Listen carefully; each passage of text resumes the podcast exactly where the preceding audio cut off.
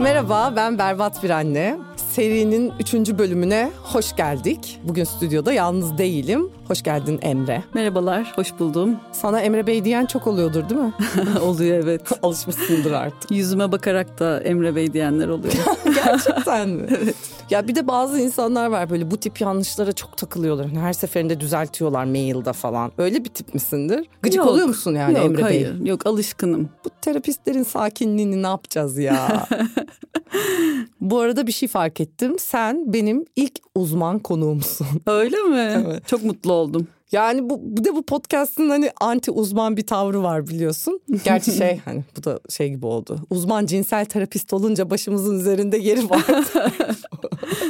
Mutluyum burada olduğum için. ben de çok mutluyum tabii. Orayı açmam gerekirse hani ben özellikle bu son dönemde sosyal medyada ve podcastlerde falan yaygınlaşan uzmanların, insanların böyle annelerin üzerine o doğrularını, uzman konuşmalarını fırlatan stillerine karşıyım. Ama senin her türlü stiline açığız bugün burada.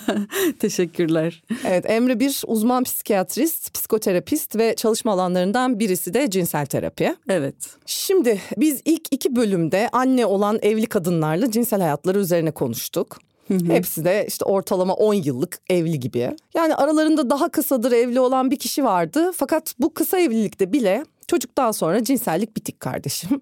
Klasik işte evlilikten ve çocuktan sonra sorumluluklar, meşguliyetler, gündelik yaşam, devamlı birlikte olunca çiftlerin birbirinin her halini sık sık görmesi. Yani iyi gidenler de var ama onlarda bile tabii ki libido killer tavırların evliliğin ilk yıllarına göre artmış durumda olduğu, işte çiftlerin birbirine aktif dinleme yapamaması falan diye özetleyeyim. Bu tip şikayetler var. Sürekli telefona bakmaları vesaire. Bu arada da hadsiz ve bilimden azade tespitimi hemen bırakayım bölüme. Yani kendi gözlemim cinsel yaşamının olumsuz gitmesi kadın açısından bakıyorum. Sanki içeride eşe bir öfke de biriktirmeye sebep oluyor gibi göründü bana. Bekarım da çok da sağlıklı yorumlar da yapamayacağım ama sana sorayım klasik sorularımıza geçelim istiyorum Emre'cim. Cinsel terapist ne yapar? Yani biraz önce bahsettiğin konu tabii ki çok önemli. Oraya herhalde değineceğiz. Ama öncelikle tabii ki cinsel terapist kimdir diye başlamak istiyorum. Bu çünkü çok önemli bir mevzu bizim için. Cinsel terapist çok net bir şekilde ilk vurgumu yapacağım. Cinsel terapi eğitimi almış psikiyatrist veya klinik psikologlar tarafından uygulanabilen bir terapidir. Bu terapi çok kapsamlı ve içinde çok şey barındıran ve aslında çok zor bir terapidir. O yüzden sadece psikiyatrist olmak, sadece klinik psikolog olmak da yeterli değil ve Özel e, olarak cinsel terapi eğitimini almış hem eğitimini almış olmak, başka bu terapi öncesi mutlaka bir terapi yetkinliği kazanmış olmak, dolayısıyla deneyimli olmak gerekiyor. Buna vurgu yapmamın sebebi maalesef cinsel terapi alanı çok suistimale açık ve çok kişiler tarafından uygulanmaya çalışan bir alan. Ama cinsel terapi içinde hem kişilerin psikolojisini, hem ilişkisini, geçmiş deneyimlerini, bazen travmalarını barındıran... gelmişini geçmişini komple. Ama beraberinde tabii ki tıbbi e, durumları da barındırabiliyor. Yani bu eğitim alan klinik psikologlar örneğin cinselliğin anatomisi, fizyolojisi açısından da bilgilendirilirler. Hani doktorlar biliyor kabul edilmez psikiyatristler yeniden bunun eğitimi verilir. E, dolayısıyla çok kapsamlı bir terapidir ve öncelikli olarak kimin yapması gerektiğiyle ilgili çok ciddi bir vurgu yapmak istedim. Çünkü kişilerin zarar görmesiyle ilgili endişelerimiz bunun e, gerçekten uzman ellerde olmayan terapi girişimleri ya da tedavi girişimleri, sözde tedaviler bazen böyle tek seansta çözüm adı altında maalesef zarar verdiklerini, kişilerin travmatize ettiğini şahit oluyoruz ve sonrasında bu kişiler bize geliyor ve tabii işimiz biraz daha bu durumda zorlaşabiliyor. Peki yetkin bir cinsel terapist danışanı için ne yapar? Ne vaat eder danışanına? Cinsel terapi aslında içinde şunları barındırır. Yani birincisi cinsellikle ilgili kişilerin bilgilendirilmesi. Ya bunun içinde yine bizim aldığımız eğitimleri hastalara aktarmak da içeriyor, kişilere aktarmak da içeriyor. Onlara da cinsel anatomiyi anlatmak, cinsel e, organları anlatmak, fizyolojisini anlatmak, cinselliği anlatmak e, bu bilgilendirme kısmı açıkçası çok çok mühim. E, ikincisi en çok aslında uğraştığımız ve e, mücadele etmeye çalıştığımız şey cinsel mitler yani yanlış inanışlar. Bu eğitimden, sosyokültürel düzeyden çok bağımsız ve çok yaygın olan bir şey ve bu cinsel mitlerle çalışıyoruz. Temelde hedef kişilerin tabii ki ilk bize başvurdukları sorunu tespit etmek, neye bağlı olduğunu ayırt etmek öncelikle bu hani bizim bir hiyerarşimiz var. Fizyolojik bir durum mu yani tıbbi bir duruma bağlı mı ilaç yan etkisi mi? Kişinin temelde kendi psikolojik bir takım bozukluklarından mı kaynaklanıyor yoksa biraz önce aslında birazcık çıtlattığın gibi bir ilişki sorunu mu yani bir çatışma mı var ilişkide yoksa sadece gerçekten bir cinsel işlev bozukluğu mu? Önce bunu ayırt ediyoruz. Buna yönelik tabii ki görüşmeler yapıyoruz. Kişi bireysel geldiyse bireysel, partneriyle geldiyse birlikte Tam onu soracaktım ben de. Çünkü cinsel terapi deyince evlilik terapisi, ilişki terapisi gibi sanki iki kişi gidilen bir terapiymiş diye düşünüyor beyin ezberden. Öyle de oluyor, tek de mi oluyor yoksa kişileri tek tek mi alıyorsunuz? Yani duruma göre değişiyor. Yani bazen çiftler beraber geliyorlar, bazen bireysel geliyorlar. Bazen bireysel geldiklerinde biz partneri de dahil ediyoruz tedaviye. Şuna vurgu yapmam lazım burada. Tabii ki bireysel tedavi edilmez, cinsel terapi yapılmaz diye bir kural yok. Fakat eğer partner partneri varsa kişinin cinsellik bir noktada partnerle de yaşanan bir durum ve bir sorun yaşanıyorsa orada işte kadında vajinismus varsa erkek derken boşalma varsa bu yine biz çiftin sorunu olarak ele alıyoruz. Çünkü burada hani amaç sadece o işlevi düzeltmek değil aynı zamanda işte var olan eğer varsa çiftin başka sorunları ya da diğer partnerde herhangi bir cinsel işlev bozukluğu varsa onu da beraberinde tedavi etmeye çalışıyoruz ve sonrasında oluşabilecek başka cinsel işlev bozukluklarından da korumaya, korumaya yönelik. Kaçın. Peki önerilen cinsel terapi sıklığı ne? Haftada bir mi, 15'te bir mi? Yani o tedavi anlaşmasına göre değişse bile genelde haftalık, haftada bir terapi şeklinde öneriyoruz. Bazen tabii ki ilk zamanlar yoğun anamnez aldığımız dönemlerde haftada birkaç kere de çağırabiliyoruz. Bazen bu iki haftada bire de evrilebiliyor. Ama genel sıklık haftada bir. Genellikle ne kadar zamanda sona eriyor peki? Yani öyle bir işte bir sene yeterli oluyor. Mesela psikanaliz sonsuza giden bir şey ya. benim için çok mükemmel. Cinsel terapi böyle değildir herhalde. Evet cinsel terapi daha aslında kısa soluklu terapiler. Daha hedefe yönelik işte bilgilendirme içeren aynı zamanda bir takım bilişsel ve davranışsal çalışmaları içeren e, bir süreç. Ve evet daha kısa soluklu. Bozukluktan ve sorundan soruna değişmekle beraber düzenli gelinen, düzenli ev ödevleri ya da egzersizlerin uygulandığı terapilerde bazen 10 hafta, 12 hafta bazen daha erken de sonlanabiliyor, daha uzayabiliyor da. Ya çok eğlencelidir o ödevler, egzersizler. Onları da soracağım. Kendi terapi deneyimimi aralamışken şeyi sormak istiyorum. Mesela terapi çok ağlamalı bir durum ya. Yani orada 50 dakika giriyorsun ve herhalde ben tüm şimdiye kadar 500 terapi seansı aldıysam 480'inde ağlamışımdır bunu. Cinsel terapi de böyle bir şey mi? Tam olarak böyle değil. Yani tabii ki bazen bu yaşanan bir bozukluktan ya da cinsel işlev bozukluğundan dolayı örneğin bir vajinismustan dolayı kadın çok üzgün gelebiliyor. Ya da işte sertleşme sorunu yaşayan bir erkek çok kaygılı gelebiliyor, çok üzgün gelebiliyor ya da bir takım travmatik başka şeyler dile getirilebiliyor. Bazen evet hani ağlamalı ve zor başlayabilse de cinsel terapinin süreci aslında yüz güldüren bir süreç. Hem alınan yanıtların çok hızlı olması, yüz güldürücü olması ve bu süreçten aslında aslında çiftler de genel olarak hani e, bireyler de partnerler de keyif alırlar. Yani çünkü birbirlerine aslında biz yeniden böyle cinselliğe bir format da atıyoruz. İşte yeniden belki flört etmelerini sağlıyoruz. Birbirlerine vakit ayırmaları, kendilerine vakit ayırmaları bir keşif de süreci. Biraz sürprizler de barındırıyor. Dolayısıyla tabii ki her zaman çok sancısız ya da zorlukları olmayan bir süreç demiyorum ama e, genel olarak yüz güldürücü bir süreç. Ay ne kadar güzel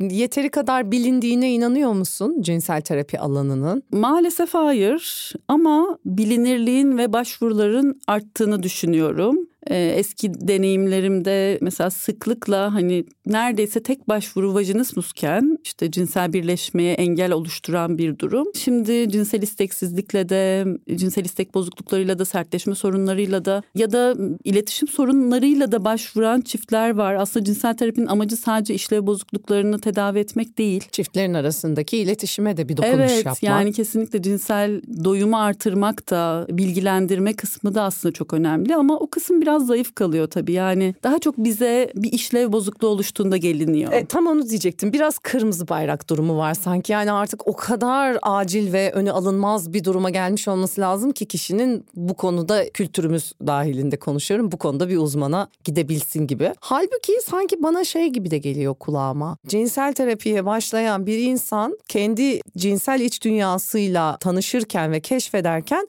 aslında hayatının geri kalan alanlarına dair gelişmeler, dönüşümler de yaşayabilirmiş gibi geliyor. Doğru mu düşünüyorum? Ya Uyduruyor evet mu? kesinlikle. Yani sonuç olarak bu cinsellik içinde aslında pek çok şeyi barındırıyor. Yani insan psikolojisinden, işte fizyolojisinden, sosyolojik ve kültürel yapıdan ve bazı işte bir özgürleşme, bir yandan kendini bırakma hali, e, bir keşif. Yani dolayısıyla hani bu evet başka keşiflere de işte başka alanlardaki belki özgürleşmelere de aslında kapı açan bir şey. insanın cinselliğini keşfetmesi, haz alanlarını keşfetmesi. Şeyi soracaktım. Çiftler sana hangi noktada başvuruyor? Yani işte o kırmızı bayrak zurnanın zırt dediği yer neresi Türkiye'de diye soracaktım. Ama galiba onun cevabını vermiş bulundun. Eskiden sadece vajinismus gibi düşünülüyordu cinsel birleşmeye fizyolojik olarak engel olan koşullar. Şimdi artık psikolojik koşullar da işin içine girdi. İletişimsizlik de girdi diyorsun. Onun üzerinden kaça düşürdüğünde birinin cinsel hayatını artık ben gitmeliyim diyor. Ya çok küçük bir düzeltme yapacağım. Vajinismus bu arada hani fizyolojik bir durum değil, psikolojik kaynaklı, psikosomatik bir durum aslında. Tamam evet. Affedersiniz. Hemen düzeltmemi yapmam lazım. Çok iyi ettin. Bu arada soruyu unuttum, soruyu kaçırdım, düzeltmeye Onun odaklandım. üzerinden kaça düştüğünde çiftlerin cinsel hayatı artık biz bir uzmana gidelime geliyorlar yani. Yani şöyle aslında hani puan vermek zor ama e, genel olarak kişi kendisi bununla ilgili mutsuzsa ve kaygılıysa veya partneriyle artık bir soruna sebep oluyorsa genelde geliniyor. Nadir durumlarda da önlem olarak örneğin işte sertleşme sorunu yaşayan bir erkek işte birisiyle flört etmeye başladım tekrar bu sorunu yaşarım endişesiyle size geldim diyebiliyor. Yumurta kapıya dayandığında yani. Bazen de tabii partnerlerin e, mutsuzluğu bu her zaman böyle sorun oluştuğu anda gelinmiyor. Yani bazen böyle yıllarca süren bir sorun artık hani kişinin özgüvenini etkilediği noktada işte ilişkinin kalitesini etkilediği noktada artık bazen de bize gelebiliyorlar ama vajinismus gibi durumlarda çok erken başvurularda olabiliyor. Evlilikten kısa bir süre sonra ya da ilk cinsel birleşme denemesinden kısa bir süre sonra bize başvurular olabiliyor. Bazen tabii öyle olmayabiliyor. Artık aileler baskı yapmaya başladığında işte çocuk istiyoruz, ne zaman e, bebek gelecek gibi bir baskıyla da bazen çiftler bize gelebiliyorlar. Yani şu ya da bu şekilde İyi ki geliyorlar. Herhalde sana geldikten sonra böyle söylüyorlardır diye düşünüyorum. Evet yani bazen de biz tespit ediyoruz. Yani başka bir sebeple geliyor birey. E, işte anksiyete bozukluğu, depresyon. Ama o anamnez aldığımız kısımda öyküsünü dinlediğimizde aslında bir cinsel işlev bozukluğu biz tespit edebiliyoruz. E, bazen öncelikli olarak işte depresyonu tedavi ettiğimizde sonra bu böyle bir sürece girmekle ilgili bilgilendiriyoruz. Bazen de böyle oluyor. Bu arada depresyon deyince aklıma şey geldi. Cinsel terapide de ilaç ihtiyacı doğuyor mu bireyde herhangi bir şekilde? Yani yatıştırıcı bir şey bir şey neyse işte artık şimdi onları da yanlış yanlış söylemeyeyim. yani cinsel terapi aslında ilaçlardan genelde uzak durduğumuz bir terapi süreci. Bilakis hatta bazen yanlış kullanımları ya da gereksiz kullanımları da biz önlemeye çalışıyoruz. Çünkü bazen vajinismus için uyuşukluk sağlayan bir takım kremler önerilebiliyor. Ya da e, işte erkeklerde yine keza benzer bir şekilde aslında beraberinde cinsel işlevin başka alanlarını bozabilecek bir takım e, ilaç önerileri dışarıdan önerilebiliyor. Biz genelde bunları önlemeye dair de bir takım süreçlere giriyoruz. Ama tabii bazen bu cinsel işlev bozukluğunun altında organik dediğimiz bir takım başka tıbbi sebepler çıkabiliyor. O zaman biz uzmanlarına yönlendiriyoruz. Yani endokrinoloji olabilir, işte hormonlarla ilgilenen bilim dalı kadın doğum, üroloji o kısmı onlara bırakıyoruz. Şimdi normal gündelik bir e, masada oturduğumuzda ve bu konuları konuştuğumuzda yani şu an çok profesyonel bir e, açıdan ele alıyoruz. Genellikle çiftlerin birbirine ihtiyacını, talebini açıkça dile getirememesi gibi bir sorun ön plana çıkıyor. Yine Türkiye'de diye paranteze alabilirim. Sen bir cinsel terapist olarak bu durumu nasıl gözlemliyorsun? Hani bu sadece Türkiye'de rastlanan bir durum mu yoksa bu genellikle çiftler arasında rastlanan bir durum mu? Yani tabii bu çok önemli bir şey aslında bu söylediğin. Yani bu konuya girdiğin için de ayrıca teşekkür ediyorum. Çünkü cinsel terapide aslında en çok uğraştığımız konulardan birisi çiftlerin iletişimi. Hem genel iletişimini iyileştirmek ama özellikle de cinsellikle ilgili iletişimin başlatılması hatta yani e, bu konuyu hiç konuşmayan çiftler var. Bu tabii tüm dünya üzerinde olan bir şey ama cinselliğin tabii ki hani biraz daha tabu olduğu, kötü ya da çirkin, kirli olarak tarif edildiği daha böyle tutucu ülkelerde işte bazı dini sebeplerle, sosyolojik sebeplerle ya da kültürel sebeplerle bu konuya daha kapalı ülkelerde tabii ki cinsel iletişimin daha az olduğu bir gerçek. Ama tüm dünyada böyle çiftler arasında cinsellikle ilgili iletişim sorunu var.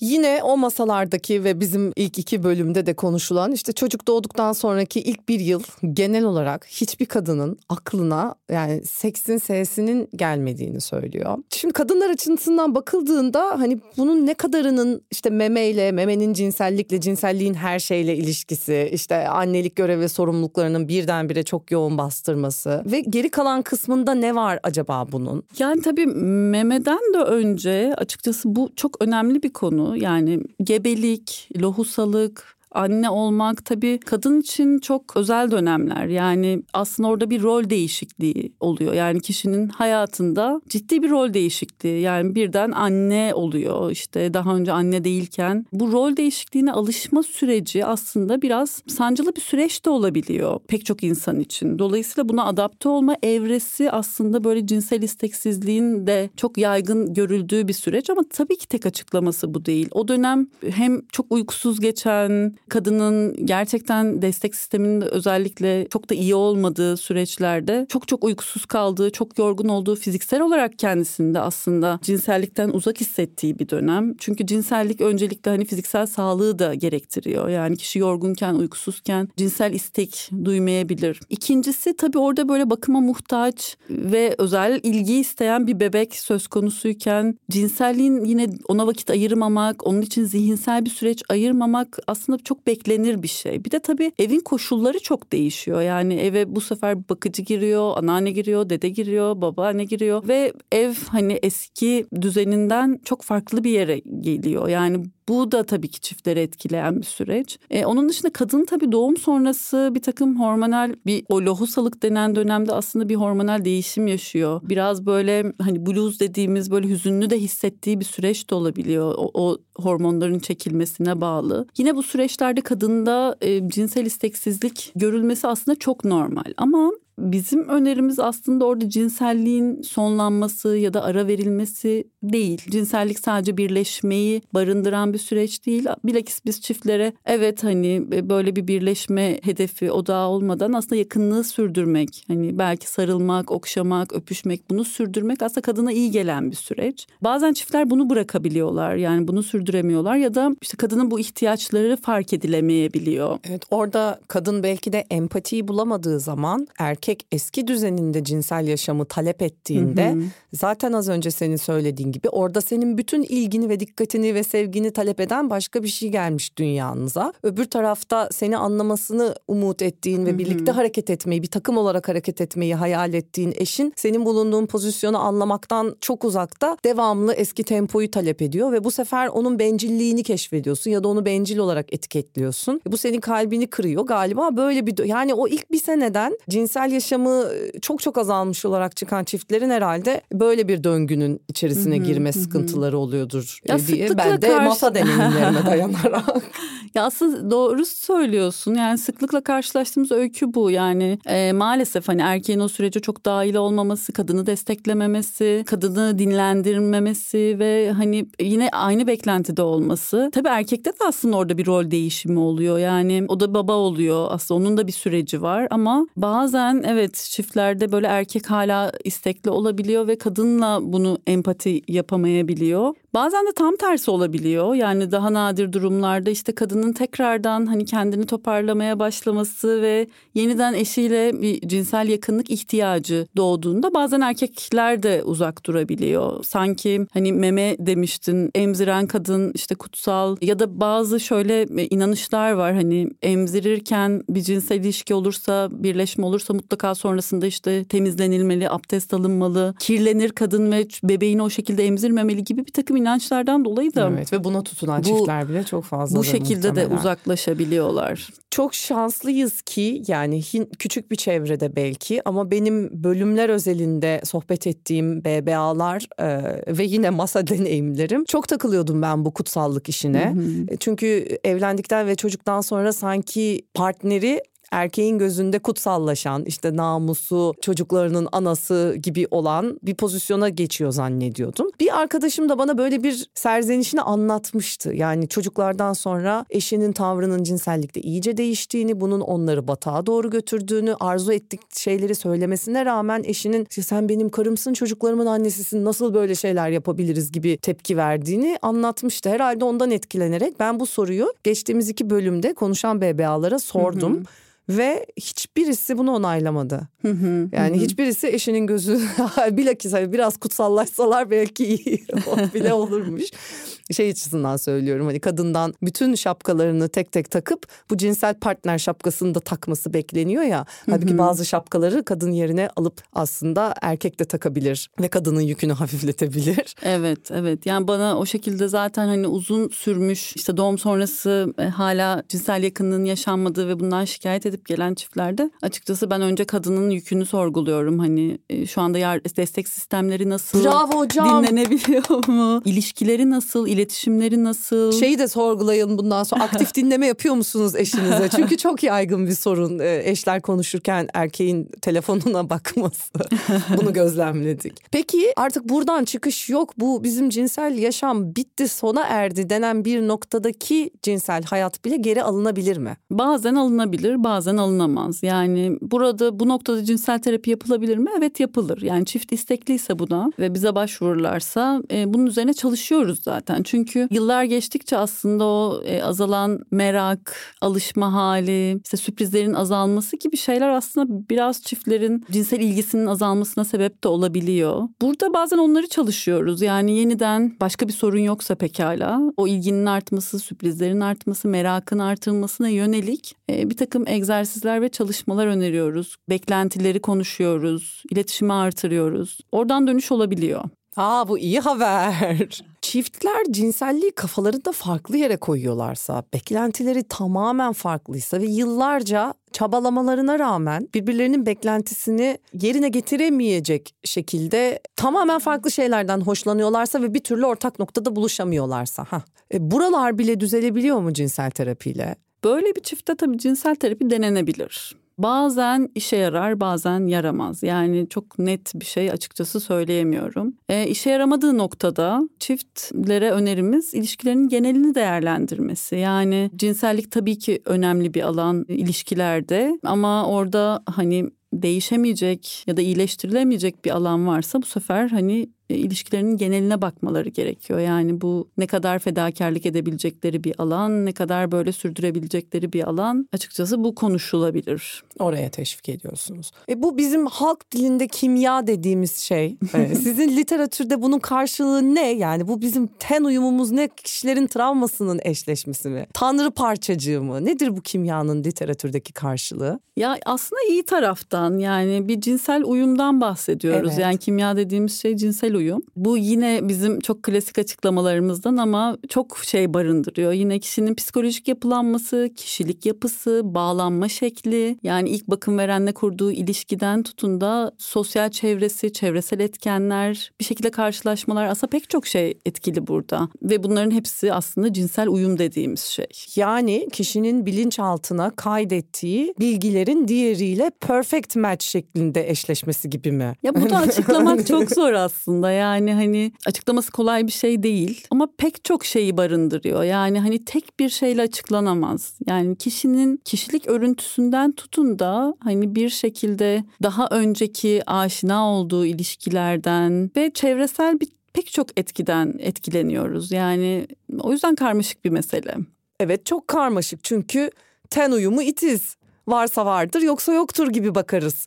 Çoğunlukla da ten uyumunun olmadığı bir partnership'te evlilik yoksa seni oraya bağlayan bir şey yoksa bir noktada ten uyumu yok bir final sebebidir yani kısa ya da uzun vadede değil mi? Evet yani tabii ki önemli Ama orada da şuna bakmak lazım. Acaba hani bu çift yeterince doyumlu bir cinsellik e, yaşayabiliyorlar mı? Kendilerini tanıyorlar mı? Cinselliği tanıyorlar mı? Beklentilerini biliyorlar mı? Ve yeterince süre beraber bunu denediler mi? Birbirlerini yeterince keşfedebildiler mi? Biraz buna da bakmak gerekiyor. Tabii ki ilk etkilenme önemli de olsa genelde çiftlerin böyle cinselliğinin başlangıcı, ilk zamanları aslında en de iyi geçirdikleri cinsellik olmayabilir. Hatta ilk cinsel karşılaşmalar, yakınlaşmalar çok doyumlu da olmayabilir. Çünkü çok yeni birisi, yeni birisini tanımak, o sırada onun güvenli alanın evet, da değilsin henüz tabii. Güvenip insanın kendini bırakabilmesi aynı zamanda da onu keşfetmek. Yani bu bir, bir süreç alan bir şeydir. Peki yani şimdi bu serinin üçüncü bölümü ilk iki bölümde gayet doğal bütün kadınlarla konuşuldu. Şimdi seninle konuştuk. Umut ediyorum ki bu tip problemler yaşayan BBA'lar varsa bir cinsel terapiste başvurabileceklerini fark etmişlerdir. Üç bölümde fark edin lütfen.